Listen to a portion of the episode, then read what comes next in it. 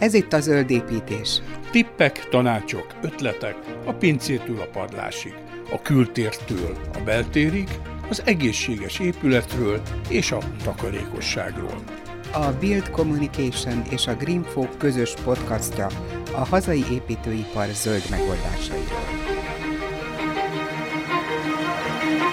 Mai beszélgetésünk egyik főszereplője a szerpentinit, mely kémiailag magnézium szilikát. Kevésbé ismert nevei a kőlen, hegyilen, bányalen, foszkő.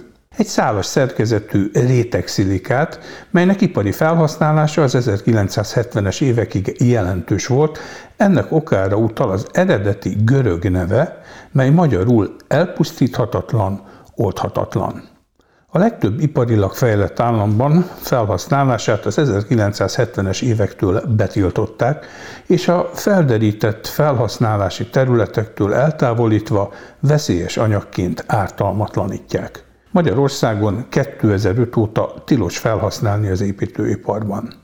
Hát az eddigiek még valószínűleg sokaknak nem segítettek, de ha azt mondom, hogy hullámpala vagy szennyvízcsatorna, akkor sokaknál beugrik a görög azbestosból eredő azbest szavunk, ami valóban szinte elpusztíthatatlan, és mint korábban kiderült, nagyon egészségkárosító is lehet. A csövek és a tetőfedők mellett hőálló anyagokat, autófékbetéteket és villamos szigeteléseket is készítettek belőle. Én Sarkadi Péter vagyok, és ma az azbest építőipari kiváltásáról is beszélgetek az ezzel is foglalkozó CRLT Solution ügyvezetőjével, Tóth Bálintal. Na hát akkor nézzük ezt a bizonyos azbestet, amivel hát tudja, hogy mindenki szinte nap mint nap találkozik, mert hogy ha például kisebb településeken jár, vagy elsősorban kisebb településeken jár, akkor szó szerint szembe jön mert hogy a tetők nagy része azbest, vagy azbest pala. Így van, az építőiparban ennek az alkalmazása kétféleképpen fordult elő. Egyrészt szórt azbestként, illetőleg kötött azbestként. Szórt azbestek jellemzően a régi panelépületek szigeteléseiben találhatóak meg, ezek ugye miért szórta, hogy a nevében is benne van, sokkal veszélyesebb, mint egy kötött alkalmazású. Kötött alkalmazású az, amikor valamiféle cementbázisban található, ilyen a, a pala, a szálcement pala, síkpala és hullámpala, valamint az ezzel kapcsolatos homlokzatburkolatok, illetőleg a csatorna elvezető csövek, amiket Eternit csőnek is hívunk, Ezekben kimosódás előfordulhat, de mivel kötött állapotukban van, ezért alapvetően nem annyira veszélyesek, mint hogyha közvetlenül egy szórt azbesztel találkoznánk. Valóban igaz, nagyon sok tetőn ez még fent van. Magyarországi lakásállomány kb. 4,3 millió, tehát annyi lakásról beszélünk. Ebben bent vannak 800-900 ezer darab panel vagy tömb ház, vagy lakás, de ez azt jelenti, hogy 3 millió fölötti a családi ház állomány Magyarországon. Bár az elmúlt 10 évben számos felújítás történt, tehát a elmúlt évtizedre jellemző, hogy fiatalodtak a tetők, most mégis arról beszéltünk, hogy nagyon sok a 70-es éveket megelőzően készült tető, egyek egy része még a régi kerámia cserépfedés, illetőleg a már említett azbest tartalmú palafedés. Ez viszont nem csak vidékre jellemző. Látjuk a mostani feladatainkat és munkáinkat, rengeteg budapesti középületen van, tehát a fő piaci területünk az itt Budapest és környékén van, nagyon meglepő. Nyilvánvalóan vidéki családi házakon is nagyban előfordul, de arányaiban nem mondanám, hogy annyira vidéki lenne ennek az alkalmazása. Budapesten is nagyon-nagyon sok van, és ez egy valóban egy veszélyes anyaggá minősített építőanyag, aminek az alkalmazását 2005-ben tiltottak be Magyarországon. Egyébként az akkori gyártó, az akkori magyarországi Eternity gyár korábban átállt már környezettudatos megoldásra, hisz ezek a palek ugyanúgy készülnek, de már természetesen nem azbest tartalommal. Hát meg ugye már 70-es évek végén kiderült Nyugat-Európában. 1955-ben. 55 óta már tudjuk, tudom, hogy már ugye a beszállító, úgy képzeld el, hogy 1955-ben derült ki, és a alapvetően, ahogy mondottam, volt egy gyártási eljárás, ezt eladták különböző országokba, és volt egy belga ág, ez a belga, illetve a német Eternit, és ők a francia, meg az angol gyárak, és nekik volt részesedésük az olasz gyárban, olaszországi palagyárban. 5% részesedésük volt. És ez volt a híres hírhet, mi ugye nagyon sokat olvastunk róla, 2010 környékén volt a torinoi, híres torinoi per, ahol ugye a halálos áldozatoknak, a Eternit gyárban elhunyt dolgozóknak 1200 embernek alá kötötték össze a gyártásban az azbest jelenléttel, vagy az azbest gyártással. Hiába volt 5% tulajdon része csak a belgáknak, a belga úriember 92 évesen 10 év börtön kapott, az miatt, mert tudta 1956 után, hogy milyen anyaggal dolgozik, csak akkor ez nem látott nagyon napvilágot. Ez a per ott előtt, óriási volt a kártérítés, amit ki kell fizetni, most van egy francia per, és van egy belga per, ott 900-an, pont ebben a gyárban 900-an haltak meg, és Magyarországon ugye két Eternit gyár van, volt a nyerges újfalui, ami ma is működik, teljesen újra van építve, homlokzati burkatot gyárt, tehát építőanyaga megvan, és van egy Zagyvaszánton, az pedig csöveket gyártott. Ugye itt az agyvaszántói perről lehet hallani. Igen, Csak az utóbbi időben. Ajaj. Ez az, ami, ami hát úgy nagyobb sajtóvisszhangot kapott. Igen, kapott sajtóvisszhangot. Valóban az azbest kapcsolatos kártalanítás. De valóban, ha visszakanyarodunk az eredeti témára, a tetőkön ez mindig jelen van. Nehéz ennek megmondani a mennyiségét, ugyanis akkoriban nem készült annyira pontos kimutatás ezekről a fedésekről. Egy időben néhány település felmérte, hogy az adott lakókörnyezetben mennyi az azbesztetőknek a száma. Mi valahogyan ezt olyan 120-140 millió négyzetméterre még mindig tesszük, amit most nagyjából úgy számolunk, hogy van 3 millió 200 3 millió 300 családi házunk, átlagosan 100-150 négyzetméteres tetőben, hiszen ebben vannak többszintesek is, ahol ugye több lakóegység van. Így felszorozva 300-350 millió négyzetméterre jutunk, tehát azt lehet mondani, kb. egy harmad az még előfordulhat, sőt nagy valószínűséggel még mindig azbesztel ellátott. Oké, okay, de hát mondjuk ez évtizedeken át nagyon bevett technológia volt, Így. mert nyilván viszonylag olcsó volt, e, nagyjából egyszerű volt a technológia, akkor még nem Könnyű. tudták, hogy ez, ez, ennek milyen egészségügyi kockázata Igen. lehet, erre majd mindjárt térjünk ki, és hát akkor kész. Boldog-boldogtalan, ezt használtam, mert ez volt a legegyszerűbb. Erre aztán most azt mondják, mondjuk az elmúlt húsz évben, hogy áhá, hát ezt csak speciálisan lehet lebontani, veszélyes hulladékká van minősítve, nagyon vigyázni kell rá, azt mondja a lakó, aki benne lakik mondjuk egy ilyen kádár kockába, hogy tehát könyörgöm, évtizedek óta itt van a fejünk fölött. Azt eddig se lett semmi bajunk, hát akkor most miért féljünk ettől? Igen, ahogy mondottam, hogy ez kötötten van a termékben. A régi Eternit paláknak a jellemzője pont, a, ahogy említetted, az alacsony ár miatt, ezek bevonat nélküliek voltak jellemzően, így a kimosódás sokkal jelentősebb, mint amíg egy bevonatos termék esetében. Ugye még az Eternit palákat összekötik a viharkárral is, hiszen ha jön egy nagyobb jégeső, akkor ez, ugye lyukak képződnek a tetőn. Mi erre azt szoktuk mondani, ez valóban így van, de azért nem csak az elmúlt 5 évben volt jégeső, hanem az, az elmúlt 50 évben, mióta ezek fönt vannak a tetőn, volt mi olyan jégeső, tehát a, a palának, tehát a szelcement termékeknek a viharálósága ezáltal nem kérdés, hiszen tényleg évtizedek óta fent van a tetőn. Viszont vékonyodott, tehát folyamatos kimosás van. Most megnézzünk egy palát, ami annó volt 4,2-4,4 mm, ez már valóban 4 mm alatt van, és természetesen ennek a törése sokkal inkább elő tud fordulni egy, egy intenzíve végeső esetén. Így a kimosódás okán ez be tud tűnni a talajvízbe is, de azt nem lehet mondani, hogy nap mint nap találkoztunk vele, mert a kimosódás most az 50 év alatt néhány tized milliméter az annyira kicsi, hogy nem jellemző, hogy, hogy ez, ez jelentős egészségkárosodást jelentene.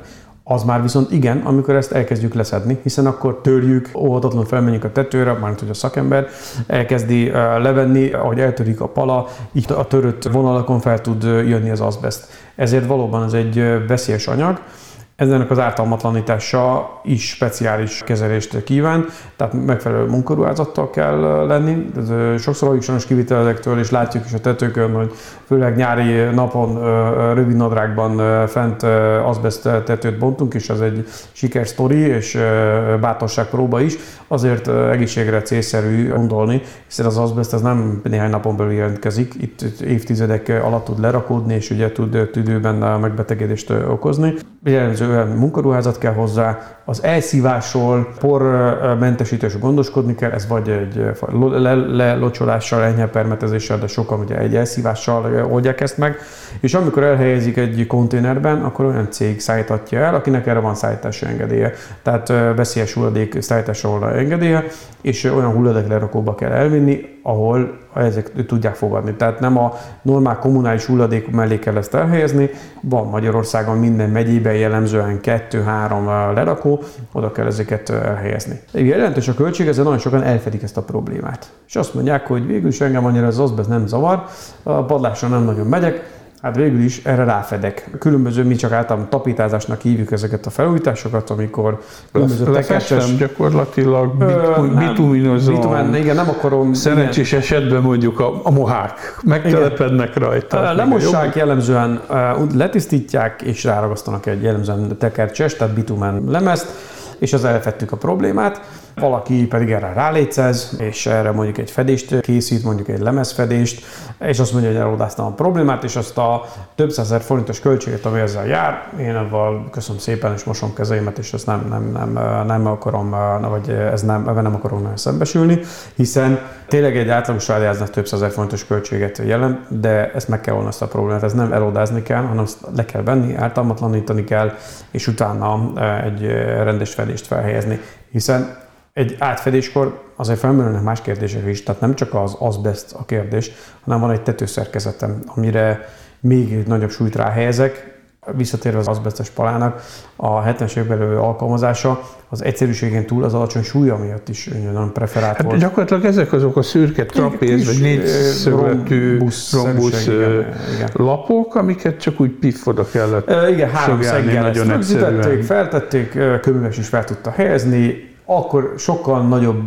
vagy meredekebb hajlásszöggel épültek a házak, tehát a víz visszafolyásnak kisebb volt a kockázata. Ma ugye szeretjük a hajlásszöget csökkenteni, itt már más előírások vonatkoznak a tetőépítésre, tehát onnan az egyszerű volt felhelyezni, alacsony volt a súly, tehát a tető szerkezetet sem kellett nagyon megerősíteni, hiszen most összehasonlításként egy 130 négyzetméteres családi háznak durván 170-180 négyzetméteres tetője van, de ha felkerítek 200 négyzetméterre, egy cserépfedésnél az nagyjából 10 tonnát jelent, hiszen 45-50 kilót jelent, míg egy palának a, a négyzetméter súlya 12 kötél 14 kg, tehát azért töredék. Így nem kell azt a tetőszerkezetet sem annyira megerősíteni. Most viszont ez egy statikai kérdésé válik, abban a pillanatban, amikor ez a tetősz hozzányúlok. Meg hát ugye, oké, kifele akkor így barká, megkelek módon valamit szigetelek, de befele attól még attól a tetőtérben ott, ott vannak ott van. ezek ez, ez, igen. a pici szemcsék, mert ugye erről nem beszéltünk még, hogy biológiai vagy egészségügyi szempontból miért veszélyes maga az a szál. A belélegzése veszélyes, hiszen ez a tüdőbe lerakódik, ez az azbest apró kis szemcse, és ez tud daganatos megbetegedést okozni. Tehát a érintéssel nem történik Aha, semmi. Tehát, tehát ugye ezek ilyen nagyon vékony milliméteres kis Igen, pici olyanok, mint az üvegtüskék, vagy egy jégkristályok, és az egyszerűen a tüdőbe puff, igen, pontosan, igen, lerakódik és hosszú évek alatt. Én azt mondom, hogy egy átlagos családi háznál, ha időnként felmegyek a padlásra, a padlástérbe, ott találkozom a palának a hátoldalával, vagy az udvaron kint, olvasok jó időben, és fúj a szél, ezzel kapcsolatos azbest mennyiség, de mennyiség nem olyan vészes. Nem, az nem vészes. Amikor dolgozom vele közelről, az már igen. Tehát természetesen az abszolút veszélyes, tehát egy, egy tetőfedő vállalkozásnak erre fel kell készülnie, és nem abba kell belegondolni, hogy igen, most egy adott évben lecseréltem mondjuk 10 darab tető, palás tetőt, nem történt semmi. Abban az évben nem is fog történni semmi. Hogy 2, 5, 10 vagy 20 év múlva történik, az már egy következő kérdés. És ugye én olyan híradásokra emlékszem, azt talán valamelyik budapesti nagy tétényi lakótelepen volt ilyen nagy balhé ebből, de hát szerintem máshol is, hogy hát ott ugye a hőszigetelés miatt alkalmazták nem a fix Igen, készterméket, hanem ezt a szórt. szórták nagy nyomásra, és akkor utána, amikor ezt lebontják, mert ugye ez is szétmálik az Igen, egy idő után, akkor ott van probléma a nagy zárt beltérbe ezzel a porszerűséggel. Igen, a szórt megjelenés az sokkal veszélyesebb természetesen, hiszen ahogy a nevében is bent van, ez nem egy kötött formában van. Azért használták kötött formában, mert a cementtel vegyítve egy kiváló szilárdságú építőanyagot és jól formálható építőanyagot kapunk. A formálhatóság ez főleg ugye az azbest, tehát a vízhez vezető csöveknél van, hiszen nagyon sok ivóvíz, régi ivóvíz hálózatnak a csövei is ebből készültek. Tehát, hogy ezt nem csak lélegezzük, hanem akkor akár ihatjuk is, de nagyon kis mennyiségben természetesen, hiszen ez kötött formában fordul elő. Viszont ezek a tulajdonsági okán használták régen, a szórt azbest viszont abszolút nyilvánvalóan az egy teljesen más speciális megközelítést igényel, amikor felújításról beszélünk, ezen ott abszolút az elszívást, ezt meg kell oldani.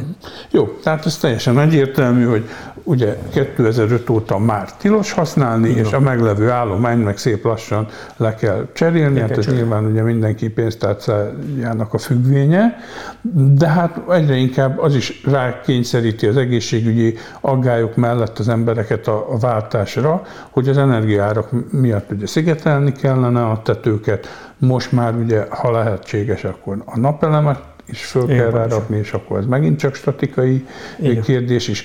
Akkor mondjuk az a kérdés is felmerül, hogyha tudjuk, hogy azbesztes a tetőnk, akkor mennyi plusz pénzbe kerül ennek a szakszerű megsemmisítése, vagy lerakóba elhelyezése? Igen, a lerakóba való elhelyezést Hát nincs más, nem? Tehát... Mi vezettük be először kb. 10-12 évvel ezelőtt azt a szolgáltatást, hogy mi... Ez a CRLT solution. Igen, illetőleg mi már régóta vagyunk fiatalok, és azt megelőzően egy építőanyag tetőfedéssel foglalkozó gyártó cégnél vezettük be ezt a szolgáltatást. Magyarországon egy olyan hulladék lerakóval, aki begyűjti a, tulajdonképpen a, az azbesztes palát, big bag zsákokat helyezünk ki az ügyfél kérésére, ők abba begyűjtik, már hogy a tetőfedő, és akkor utána megtörténik ennek az elszállítása és annak a hivatalos ártalmatlanítása. Nagyságrendileg úgy kell számolni, hogy elszállítással együtt olyan 120 és 150 forint között van a kilójának az, az ártalmatlanításnak, amit felvetítek ebben 12-14 kilós súlyjal, akkor kijön egy olyan szám, és az, hogy a 200 négyzetméterről beszélünk egy átlagos strádiáznál, ami ezzel meg tudja viselni már a pénztárcát, de ez egy szükséges, tehát ezt nem lehet. Tehát ez ilyen milliós tétel? Egy, egy milliós tétel nem, körül lehet. Nem most, hogy felszorozom 1500, 1500 szor, általában milliós tétel nincs is, de mondjuk egy 5 700 ezer forint egy átlagos strádiáznál biztosan erre el ezt egyébként ellenőrzik? Tehát valam, val, nem is tudom, hogy melyik hatóság. Hát vannak városi legendák, amely szerint felújításkor természetesen azt nézik, hogy ennek az elhelyezéssel megtörtént-e, hiszen az elhelyezéskor, amikor bekerül a lerakóba, és hogy még egyszer mondom, ez nem minden kommunális hulladék lerakóba lehet elhelyezni, valakinek eh, erre hát van engedélye, speciális, speciális el kell különíteni, hiszen ez veszélyes. Így van, pontosan. Erről egy úgynevezett S-jegyedet eh, állítanak ki, ami azt jelenti, hogy ő elhelyezte eh, annak megfelelően, és visszaigazolja az ügyfélnek, hogy én az adott építkezésről x kilogramm mennyiségűt elhelyeztem, és kiállítja, hogy ennek az általmatlanítása megtörtént. Van erre vonatkozóan hatóság, aki tudja azt ellenőrizni, hogy igen, ott volt egy tetőfelújítás, emlékeik szerint ez egy palat tető volt, mi történt vele. Tehát néhány esetről hallottunk, amikor ezeknek az ellenőrzése történt, ez nagyon csekély egyébként, de ez ne bátorítson senkit sem arra, hogy, hogy ezt különböző hétvégi telken, régi emésztőgödörben, vagy bárhol máshol illegálisan van, hogy Isten erdőszélen ezt elhelyezze.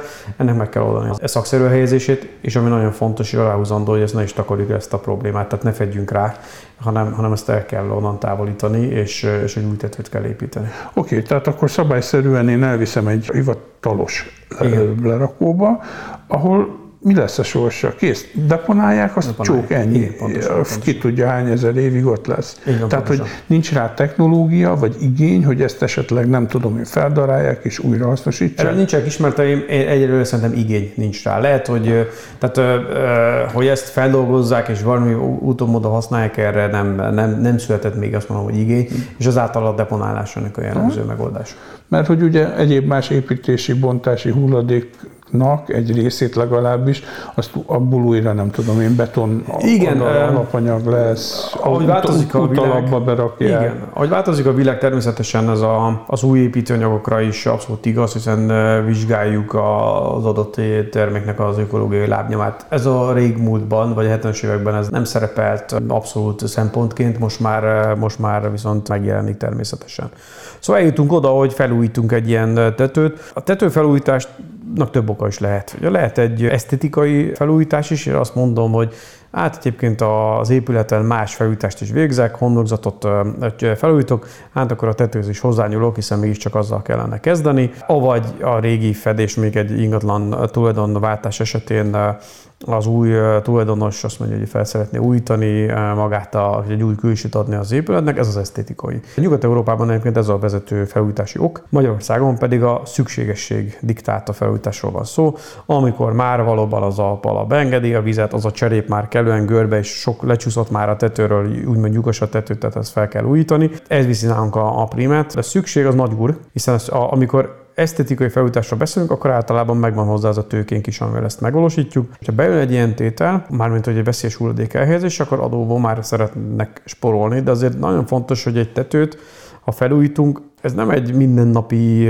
fogyasztási cikk, amit majd egy év vagy egy-két év múlva megint hozzányúlok, nem egy ruha, amit leváltunk, hanem valóban ez egy évtizedekre döntünk egy megoldás mellett. Magyarországon, és egyébként ez lenne az ideális, hogy ezt elérnénk, mint nyugat Európában 30-40 évente cseréljük. Nem azért, mert hogy garanciás időtartamai a tetőnek eddig állnak rendelkezésre jellemzően, hanem azért, mert valóban ott már van egy szükségesség esztetikailag is, vagy éppen egy házátalakítás okán, de ezt ki kellene neki jól bírnia. De amikor hozzányúlok egy ilyen azbesztes tetőhöz, akkor azzal kell kezdenem, hogy mit a tető szerkezettel, hiszen ez mégiscsak egy 12-14 kilós fedőanyag volt, és még mindig az, már hogy az új környezetbarát palaisek ezen a súlynál található. Sokan csak legyintenek, hogy ah, majd jön egy tetőfedő, és akkor ott kicsit megigazítja a szarufát, azt rárakunk egy cserepet, ami 40-50 kg per négyzetméter, az egy jelentős súly teher. Tehát itt a statikai kérdéseket igenis vizsgálni kell, hogy az a tető szerkezet az alkalmas rá, megerősítésre szorul, néhány részen cserére szorul, tehát itt azért sok-sok kérdés felmerül. Tehát ott kell kezdenem, hogy magát a szerkezetet rendbe kell, hogy rakjam. Egyébként a mai kádárkocka, vagy egyéb más családi az állományt elnézve kibírná ezt a fajta többszörös súlyt, az épület uh, Jellemzően azt csinálják, hogy ikresítik ezeket a szarufákat, tehát mellé tesznek, hiszen a szarufa az egy vékonyabb szarufa, ikresítik, besűrítik, és akkor azzal már elbírja. Ez egy a komplex statikai kérdés, hiszen a tető méretezésénél nem csak a tető súlyából indulunk ki, hanem elébb más terhekből. Itt főleg egy szélteherből, egy hóteherből, amire nagyjából olyan 140-150 kilóra méretezünk egy tetőt, egyébként azt kell kibírnia, hiszen másképp viselkedik egy nagy táblás fémlemez, hiába alacsonyabb a súlya, egyszerűen az a szélnyomást azt nem tudja ugye elnyelni az elemek között, amit a kiselemes fedések, itt a cserép vagy akár a palafedésnél is még el tud nyelni. Tehát mindegyik anyagnak van előnye ebből szempontból, van hátránya, ezt kell alapvetően mérlegelni. Tehát amikor egy tetőfedő anyagot választok, akkor ugye van egy műszaki kérdés, ez a bizonyos tetőszerkezeti kérdés. Van egy súly kérdés, ami összefügg rögtön a tetőszerkezettel, hogy mi az a súly, amit én rá tudok helyezni áldozok-e arra, hogy mondjuk egy teljes komplettető szerkezetet építek, és arra már szabadon választom magát a fedési típust is. Természetesen van egy esztétikai kérdés is. Milyen színű, milyen formájút szeretnék, milyen anyagból szeretném. Van egy tartósági kérdés, a tartósági kérdés, milyen garanciát ad rá a gyártó, valóban az adott építési környezetben ez megfelelő-e, tehát jól és könnyen lehet alkalmazni, és természetesen a végén talán még két dolog, ami ide tartozik, mint szempont, az egyik a hatékonyság. Egyre kevesebb a kivitelező, az nem állok titkot, szakkivitelező. Itt fontos a hatékonyság, hogy mit tudunk megoldani mondjuk műhely körülmények között. Mondjuk egy cserépfedésnek egyértelműen ez a hátránya, hogy kiérkezik a cserép, és akkor az idő engedi, és a tetőfél úgy gondolja, hogy fedésre alkalmas az idő, akkor neki itt kint kell dolgoznia. Mondjuk fém megoldás esetén pedig egy bádogos a műhelyében mindent előre tud hajtani, és nem mondom, hogy pikpaka helyszínen feldobálja, de hogy legalábbis hatékonyabbá tudja tenni, és az idő pénz, és valóban pénz, hiszen nem mindegy, hogy a tetőfőnek hány napot kell erre fordítania. És végül nem utolsó sorban szerencsére a környezetvédelmi szempontok is megjelennek az anyagválasztásnál. 10-12 évvel ezelőtt készített külmutatásnál abszolút az utolsó rangsoron szerepelt, egy 10 szempontrendszernél, és volt, aki meg sem említette ezt a kérdést, nem, nem is adott rá választ. Most azért gondolom, hogy akkor is az ár volt a top. Top, abszolút az ár, igen, igen, az ár. Jó, hát ár. De a környezet, környezet tudatosság egyre jobban előtérbe kerül, ahogy az élet más területén is egyre jobban előtérbe kerül. Itt a gyártóknak, hogy a gyártókat kötelezték is egyfajta ökológiai lábnyon bevezetésére. Ez a fogalom magában tartalmaz azt, hogy maga az anyag előállításhoz, tehát a termékállításhoz mennyi energiát használnak fel, tehát mennyi az energiatartalom. Azt azért ne legyenek illúziónk, minden építőanyag energiaintenzív. Tehát egy cserepet égetni kell, egy fém gyártás szintén nagyon sok energiát vesz fel, de hogy mégis azért ebben vannak jelentős különbségek. Szállítani is kell, itt sem mindegy, hogy egy autón felfér 2000 négyzetméter, vagy csak 300 négyzetméternyi fedőanyag, hiszen ennek is jelentős most az energiaigénye. Milyen, energia, milyen anyagot tartalmaz, hiszen maga az anyag összetételnek is környezetudatos, környezetbarátnak kell lennie, tehát nem tartalmazhat már veszélyes anyagot, mint anna az azbest. És ami nagyon fontos, hogy újrahasznosítható legyen, hiszen ez előírásos mezőanyagokkal szemben. Például egy acélnál vagy egy alumíniumnál az abszolút megoldott, hiszen ezt, ezt újraolvasztással ezt fel lehet használni. Nem ilyen egyszerű egyébként, nyilvánvalóan sokan erre fel tudnak sziszeni, de, Jó, de meg van hozzá a technológia, de van, van és gazdaságos is. Így van, és gazdaságos is, így van, abszolút. abszolút, abszolút. Ugye az alumíniumnál azt hiszem talán az eredeti előállításához szükséges energia 5 százaléka kell csak az újrahasználathoz. Így van, pontosan, pontosan, ez nem mindegy. Ez nagyon nem mindegy. Tehát az ökológiai lábnyom az egy manapság divatos kifejezés, sok gyártóvel szeret kvázi mondanám vissza is élni, hiszen eh, mindenki akarja mutatni a környezet tudatos eh, szerepét, Azért igen, hogy átgondoljuk, hogy mennyi energia kell a gyártáshoz, annak a szállításához, majd később az élettartama végén ez a termék ténylegesen hasznosítható-e bármilyen formában, akkor ez már egy következő szempont, és ennek van egy mutatója. Ahogy mondotta, ezt mindenki szereti pozitív értelemben kommunikálni, de valóban azért az anyagok között Ma a különbség most nem, senkit nem akarok ebben rossz színben feltüntetni, de, de jelentős különbségek tudnak kialakulni egyik és másik anyag között. Jó, tehát végül is, hogyha valaki az azbest tető lecserélése mellett dönt, akkor bőven van alternatíva. Van alternatíva. A pénztárca és több Így más szempont. Pontosan. Statika, Esztetika kérdés. Műszaki kérdések, esztetikai kérdések és pénztárca. És akkor mondjuk a legolcsóbb megoldás az, hogy egy hasonló kinézetű ilyen forgalmaztok ti valami Eternit nevű szálcementető fedőt. Igen, az Eternit, ezt a fogalmat Csak csalóka a dolog, Igen. mert az Eternitet szokták nagyon sokan egyenlőségjel azbest. Igen. Ami abból származik, hogy 1880-as évek végén egy ö, osztrák úriember, Ludwig Hacsek találta ki ezt az eljárást, amivel tulajdonképpen henger segítségével az azbestet és a cementet vastagította, és ez a vastagítás végén elértek egy pár milliméteres vastagságot, azt összepréselte, és ebből lett maga a pala. Ezt hívta Eternitnek, mert hogy ugye Eternity az örökké valóságból származik, amit sajnos hogy az azbestnek, a, ahogy a felvezetőben említettem, az elpusztíthatatlansága örökké valóságával asszociál, de valójában a kettő, tehát nem az azbesttel az, hozzuk össze, hanem a, a cement és az azbestnek az ötvezetét hívjuk mi Eternitnek és Ludwig Hacsek nevezte el. E, Ausztriában létesített gyárat, az a gyár nyilvánvalóan többször újépítés után még mindig működik, és értékesítette ezt a gyártási eljárást.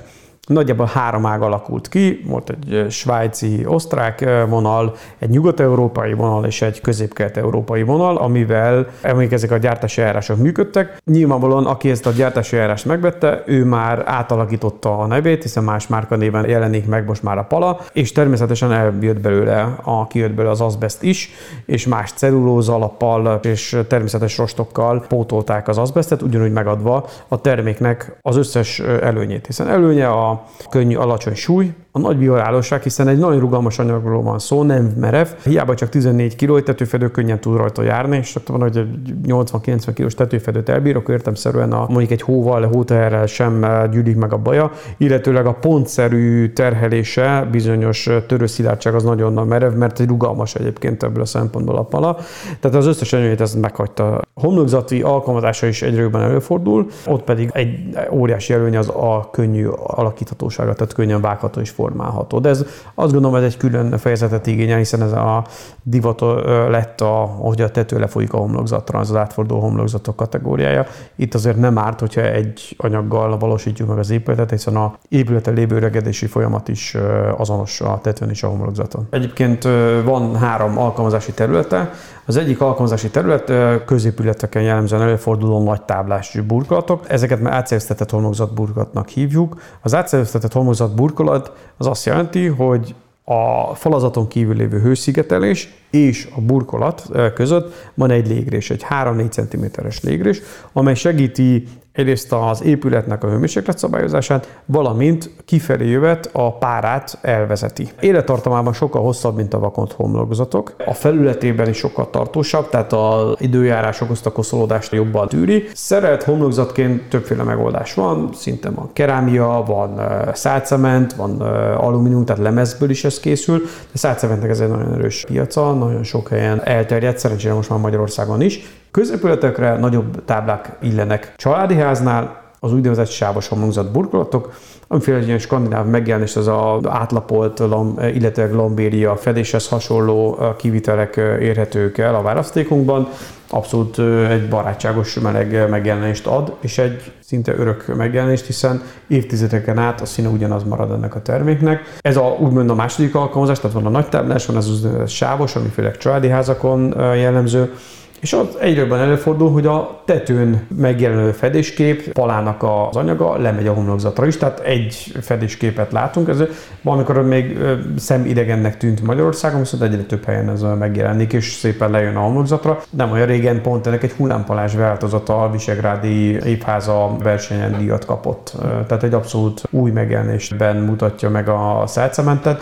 Ahogy mondottam, az alacsony súlya, könnyű beépíthetőség és alakíthatóságokon ez, ez egyre jobban teret nyer ismét. És akkor ez a légrés, amit mondta, hogy van egy 3-4 centis légrés, ez akkor nyilvánvaló, hogy le van úgy hermetikusan zárva, hogy a kis kedvenc rovarocskáknak ne legyen Igen, hát a, a hermetikusan nem is, mert ugye pont az hogy átszellőztetett, tehát hogy mög, mögötte cirkuláljon a levegő, de van egy rovarrács, így van, amivel nem, tud, nem tudnak beköltözni, de senki nem tud bemenni, és szépen mögötte tud cirkulálni a levegő, és ezáltal kellő hőmérsékletet biztosít az épületben is, tehát energetikai hatékony, valamint az épületben lévő párát, ahogy kijut a falazaton és a szálas hőszigetelésen túl, a szépen ott el tudja vezetni. Tehát erre kifejezetten alkalmas. És ezekre a szálcement termékekre mennyi a garancia, mert hogy ugye a tető elemeknél van, aki 50 évet is ad. Igen, igen, igen. Ez egy versenykérdés, hogy ez most 30 év, vagy 40 év, vagy 50 év, azért jellemzően, és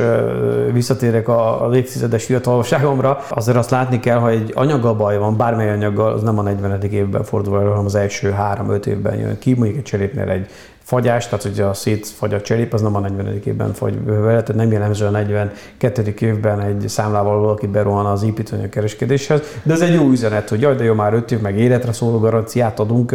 A tetőnél ezek nagyon szép és hangzatos kifejezések, vannak már rendszergaranciák is, azért mindig a tetőnél a leggyengébb láncszemhez kell húzni. Ez meg ugye még a tető szerkezetnél van, van egy tetőfólia, a fólia nem, ami a pára elvezetést segíti, nem 50 évre alkalmasak ezek a fóliák, a tetőszerke, ezután a tetőszerkezet könnyen tud nedvesedni, hiszen a pára nincs elvezetve, amelyel a szerkezet is gyengül, tehát azért ezek hangzatos szavak, de természetesen a szátszement gyártó cégek is felzárkoztak, ez a több évtizedes garanciás időtartalmhoz 30-40 év garanciával, árával érhetők el, illetőleg gyártófüggő, illetőleg megjelenik most már a felületi garancia is, amivel ugye a, a állandóságot és a tartóságot kívánjuk mutatni. Tehát alkalmazásuk én azt szoktam mondani, hogy régi technológiával szintén, vagy láthatóan 40-50 évet kibírtak ezek a tetők, az új technológiával még többet fognak kibírni, valójában pedig az átlagos 40 évnél azért már a csere megérett, és az csak egy esztétikai döntés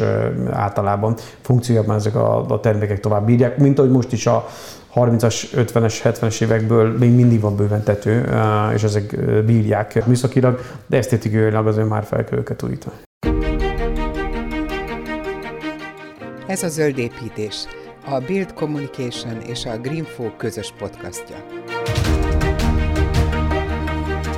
A CRLT Solution az mekkora cég? Ennyien vagytok? Körülbelül tizen vagyunk a cégben, a külsősökkel, bedolgozókkal együtt, akik ugye a műszaki tanácsadást és számást végzik el nekünk. Mi alapvetően a több évtizedes építőipari tapasztalatunkat használjuk fel, Alapvetően tetővel és homlokzatburkatokkal foglalkozunk, homlokzatokon belül is a már említett átszerűztetett homlokzatokkal. Olyan gyártóknak látjuk el a képviseletét, akiknek Magyarországon nincsen szakképviselete. A nemzetközi cégeknél 2000 és 2010 között minden nemzetközi cég minden országban létrehozott egy kereskedelmi képviseletet, hogy a vevőkhöz való közelségen meglegyen, és akkor te tudja építeni a piacát. Sok anyagnál ez működött, a legtöbb esetben pedig egy adott növekedés után megállt, és nem érte azt a nagyságrendet, amit mondjuk egy multinacionális cég központban elvártak, Ezután jött a régióképzés, ez a 2010 és mondjuk 18 között sok cégnél lezajlott. Azt mondják, hogy egy esernyő alá betesznek egy régiót, és akkor egy régió vezetővel működik. Közép-Kelet-Európa. Közép-Kelet-Európa, Dél-Kelet-Európa, attól függ, hogy mekkora piaci méret, tehát ahhoz igazítják. Majd ezután jöttek a klasszikus export szervezetek, ahol azt mondja, hogy multinacionális cég központja, létrehozok egy X főből álló, néhány főből álló export szervezetet, akik az a dolga, hogy a nem prioritásban lévő országokat látogassat, keresen kereskedelmi partnereket, akik ellátják a márka képviseletet. Így látjuk el így Magyarországon mi is, hiszen nagyon sok cég elhagyta egyébként még a pénzügyi válság okán is, utána volt egy óckodás, nem szerettek volna visszajönni sok-sok gyártó, és ezeknek látjuk mi a képviseletét. Nem bárkinek, akinek, aki bekopog hozzánk, hanem azok, akik minőségi anyagot képviselnek, tehát ismert márkanevekkel foglalkozunk, és kizárólag a tető és a szeret területén. Ez azt jelenti, hogy döntően nyugat-európai cégek? Igen, kizárólag. Minőség, tradíció. Pontosan. Igen, pontosan, pontosan. Tehát hmm. nem új alapítású cégek, a legfiatalabb cég, akivel dolgozunk, ő is most 50 éves egyébként. Tehát ő a legfiatalabb, aki alumínium területen dolgozik, adott piaci területen, főleg Nyugat-Európában piacvezetőként is tevékenykednek, és ebben a régióban pedig kereskedelmi partnerekkel mind velünk dolgoznak. A márka képviselet az egy súlyos dolog, és azt szoktam mondani, ez nem egy, mi nem egy átlag tüzép vagyunk, hanem már több. Nekünk feladatunk mondjuk középületek esetében az építészeknek segítséget nyújtani.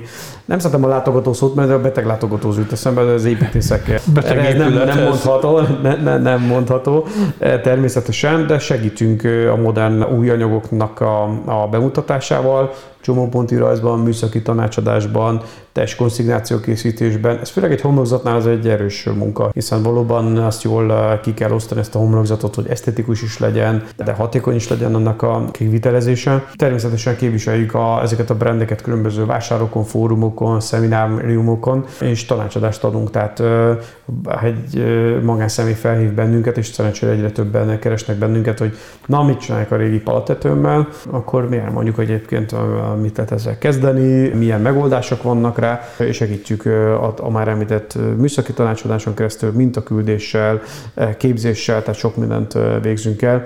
Ezt akarja valahol a márka képviselet, és nem csak úgymond kávét iszunk az irodában, és várjuk, hogy valaki bekopogjon hozzánk. És mindezt tíz emberrel? Igen, abszolút, igen, mert hogy az alkalmazási területük ezeknek az anyagoknak főleg középület. Ott viszont nagyon nagy számban vagyunk. A középületeknél nem olyan gyors a lefutás, mint egy családi háznál, mire ott egy építész eljut a gondolatig, hogy mit is szeretne megvalósítani, utána mire az engedélyezésre kerül, majd kiírásra kerül, közbeszerzésre, majd megvalósul itt azért egy homlokzatnál kettő, több, három, több éves több év, több, projekt. több éves, ugye, de nem kell minden nap foglalkozni, ez úgy feltűnnek, eltűnnek, megint aktuálissá válnak, tehát ez nagyon hullámzó. A lakossági alkalmazásnál pedig mi alapvetően azokat a viszontaladó partnereket látogatjuk és támogatjuk, akik az anyaggal foglalkoznak, tehát ők viszont a klasszikus forgalmazók, tüzépek, akik, vagy bádogos cégek, akik, akikkel mi kapcsolatban állunk. Tehát ott mi a magánvevővel kevésbé állunk kapcsolatban, nekünk ott az a fő szerepünk, hogy a mi viszonteladóinkat minden információval ellássuk, bemutatóanyaggal, technikai információval, és a kivitelezőket pedig oktatásban részesítsük, hiszen az anyagok változnak, a kihívások változnak, a tetőformák változnak, és ehhez nekünk mindig megoldást kell nyújtanunk, úgyhogy nekünk pedig ott a szerepünk. Egyébként nézek egy magyarországi piacvezető tetőfedő váltott értékesítés oldaláról, körülbelül ekkora létszáma dolgoznak. Mindenki meg azért kell, hogy sok kollégákkal dolgozzunk, mert hogy ez egy műszaki termék, tehát a, a csomópontrajzolás, a konszignáció elkészítés az tényleg időigényes. És az, hogy itt az elmúlt pár hónapban ez a rezsi csökkentés csökkentése beindult, rezsi pánik talán egyébként rezsi, nem a legjobb szó, de hát ez, ez jelzi leginkább a félelmet, aggodalmakat, meg a valóságot. Szóval ez, ez érződik mondjuk a felétek való érdeklődésben? Abszolút. Két irányból. Tudni kell, hogy főleg a magán vásárlói oldalon van pszichológiai döntést is hozunk, hogy mikor újtjuk fel azt a tetőt. Tehát egyébként az a tető, mert 40 éve fenn, kint van, most egy 39 év múlva újítom fel 42, az alapvetően egy olyan döntés kérdés, hogy meg, megnézem azt, hogy egyrészt mit tehetek meg, tehát mennyi megtakarításom van, mennyire biztos a munkahelyem, mennyire tudom ezt a beruházást bevállalni, Ilyen esetben, amikor van egy változás, amiben ott a munkai megszűnésének az esélye, ott van a megemelkedett költség, mármint hogy a megélhetési költségek emelkedése, Értem szerint a beruházások, amik tolhatók, azok nem valósulnak meg. Tehát ezért esik vissza alapvetően a magán szférának a, a, a beruházási volumene, míg az állam ugye spórolni kényszerül, és látjuk mi most már sajnos Hát ugye most nap, a nagy beruházásokat visszafogták egy igen, igen, igen, és visszafogták, ez, ez egy hullámzás, és az elmúlt 7-8 évnek a lendülete után ez, ez jelentősen visszaesik. Valóban, viszont a másik oldalon egy érdekes hatása is van, hiszen beszéltük már az ökológiai lábnyomról. Az ökológiai lábnyomnak az egyik eleme az energia. Termékállításra szükséges energia. Itt azért ha mégis minden gyártó próbálja azt a bizonyos ökológiai lábnyom eredményét azonos szintre tornászni, azért vannak olyan gyártók, amelyeknek az energiafelhasználása sokkal nagyobb. Egy gázár növekedés esetén bizonyos hát, gyártókat... Mondjuk ki kell égetni az adott terméket. Igen, például ki gázzal. kell égetni az adott cserepet, az jelentősen emelkedik. A szállítani is kell, hiszen mondjuk a nehéz, tehát a cserép fedéseknél, ugye azért 40-50 kg súlyról beszélve, négyzetméterenként azt jelentős hát szállítani is. Tehát ott, az a benzinkutaknál érződik igen, a igen, és ugye, meg a végén az eladási árban. Meg az eladási árban. Így nagyon sokan keresnek meg bennünket, hiszen a szálcement és az alumínium termékek ára is emelkedett. A szálcement szintén energia, illetve a cement, a cementhez szükséges energia emelkedés miatt, ami azért százalékában mégsem akkora, mint meg egy cserépfedésnél. Viszont mellett, hogy az alumíniumot pedig a nemzetközi, főleg a politikai helyzet is rángatta magának az alumíniumnak, mint alapanyagnak az árát, de arányaiban nem annyira emelkedett, tehát az a bizonyos árolló ez nagyban csökkent, így sokan választják szerencsére ismételten a, szálcementet, illetve az alumínium, valami az acél, amivel foglalkozunk, azok pedig amúgy is növekedőek évről évre. Ennek több oka is van, hiszen ténylegesen a tetőhöz nem kell szerkezetben nem kell hozzányúlnom. A bádogos tud dolgozni olyan időben is, ami egyébként nem engedi a tetőfedés, de hát a műhelybe elő tud készülni. Esztétikailag nagyon modern a megjelenése, tehát letisztult, nem hullámos, de egyébként van belőle hullám, tehát hagyományos ízlésvilágnak is megfelelő, de, de a modern, sík vonalú megjelenést abszolút képviselő termékről van szó. Így szerencsére a volumen szépen növekszik, értem szerint a következő között, mint ahol mindenkinek, minden területen óriási kérdőjelek vannak. Nem biztos, hogy az embereknek... Szárnyaló forint árfolyam. Igen, szárnyaló árfolyam, igen, igen, abszolút, igen, e, és ez e, nem feltétlenül viszi, vagy ösztönzi a lakosságot a felújításra. De hát az, ahogy a mostani szituációban nem tudtunk hat hónap ezelőtt, hogy mi lesz hat ja, hát hónap múlva, az nagyon. Ez a legrosszabb. Igazándiból engem az érdekelt volna, hogy például a cégek, kis és középvállalkozások, akiknek mondjuk van egy telephelye, ők most belefognának mondjuk egy ilyen például egy energetikai tető felújításba, a szigetelésbe, vagy azt mondják, hogy egyelőre még azt se tudják, hogy lehet, hogy be kell zárniuk az egész vállalkozásukat. Természetesen egy vállalkozás ugyanúgy épül fel, mint a, csak nagyban, mint a, mint a családi vállalkozásunk, vagy a családunk, családi költségvetésünk. Ha most a saját cégemre gondolok, gondolkodtunk egy telephely létesítésben, vagy egy bővítésben, nem tesszük meg, mert hogy most egyébként el vagyunk nélküle is. Azért akartuk, mert hogy a nő a készletünk folyamatosan, ezeknek az elhelyezését, a bemutató termet kellene kialakítani, nem ez az idő van rá. Nincs Tehát ennél most ezt tudjuk tenni. Hmm. Nagyon sok kis és középvállalkozás, ezt, ezeket a beruházásokat megvalósítottak, ezt EU-s forrásból valósították meg, ez most jelenleg nincs, nincs kiírás, tehát vállalkozói fel, fel gondolkodva volt kiírás, valószínűleg lesz is madva egyszer kiírás, most nincs, tehát most nem ugrok neki, mert hogy, mert hogy egyrészt magas is a bekerülési költségem, nem látom a jövő évi bevételeimet, tehát ezt nyilvánvalóan ezt el tudom, el tudom halasztani.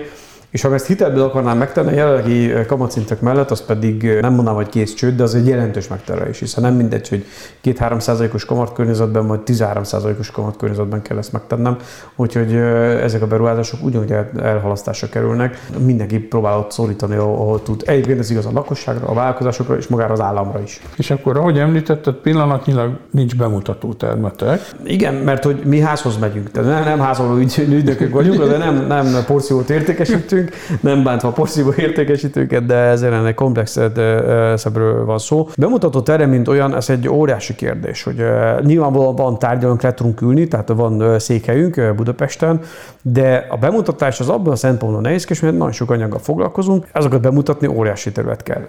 Van egy hatalmas minta kollekciónk, azt lehet igényelni honlapon keresztül, és azokat postázzuk néhány napon belül, névetkártyával, különböző termékbemutató leírásokkal, és a kollégák amennyiben szükséges, ki fognak menni és beszélgetnek. Nagyon fontos, hogy nem minden családi házhoz tudunk elmenni és órákat ott tölteni. Erre vannak azok a szakkivitelezőink, illetőleg viszontalói partnerek, akik ezt a munkát elvégzik. Tehát és akkor ők így le is fedik Magyarországot? Hát igen, szakkivitelezők azok a tetőfedők, akik szeretnek mondjuk alumíniummal, acéllal és vagy szálcementtel dolgozni, és az adott területen mi kiajáljuk az a tetőfedőt, a tetőfedő kimegy, amúgy fel kell mérni a tetőt a átadáshoz, és ő ezt a részét, ezt, ezt a munkának átvállalja. Középület esetében, ahogy mondottam, az építés az eredő, jellemzően ott, ott kell elvégeznünk azt a, azt a munkát, ami szükséges ahhoz, hogy az anyagunk meg megjelenjen az adott épületen, ott pedig abszolút természetesen vevőhöz kell mennünk, úgyhogy nem is várjuk el az építészettől, hogy hozzánk elfáradjanak, mi megyünk, ahogy ők ezt igénylik, illetőleg a, a már említett építész konferenciákon, szemináriumokon pedig rendszeresen részt veszünk, és így információkat kaphatnak rólunk, valamint a közösségi média az mind szerepe ugye növekszik, és ott pedig számos hazai projektet mutattunk már be, és megvalósult munkákat, amelyel az ötletgyűjtésnek is kellően jó. Sokan szeretik a külföldi referenciát, én azt szoktam mondani, hogy ez mégiscsak egy hazai referencia, egy eklatáns épület a Magyarországnak hát azért ez kézzelfoghatóbb és közelebb van. Igen, Jó, tehát akkor akit érdekel, az első lépésbe elindul a C crlt kötőjel solution.hu. Vagy pedig a simán a crlt.hu oldal is működik, és a, a solution azt ki is hagyhatja. Meg a Facebook. Bennünket, és a Facebookon is, a honlapunkon is, meg a Facebookon is megtalál bennünket, és állunk rendelkezésre természetesen a teljes tető vagy homlokzat tervezéstől kezdve a mennyiség és konszignáció elkészítéstől kezdve a magától a logisztikai folyamatig, úgyhogy komplex ez a szolgáltatás, ami most már természetesnek tekinthető. Jó, hát akkor hajrá az érdeklődőknek, az alábbi címeket akkor ajánljuk. Én köszönöm szépen a CRLT Solution ügyvezetőjének, Tóth Bálintnak, hogy itt volt velem. Sarkadi Pétert, a szerkesztőt hallották a viszonthallásra.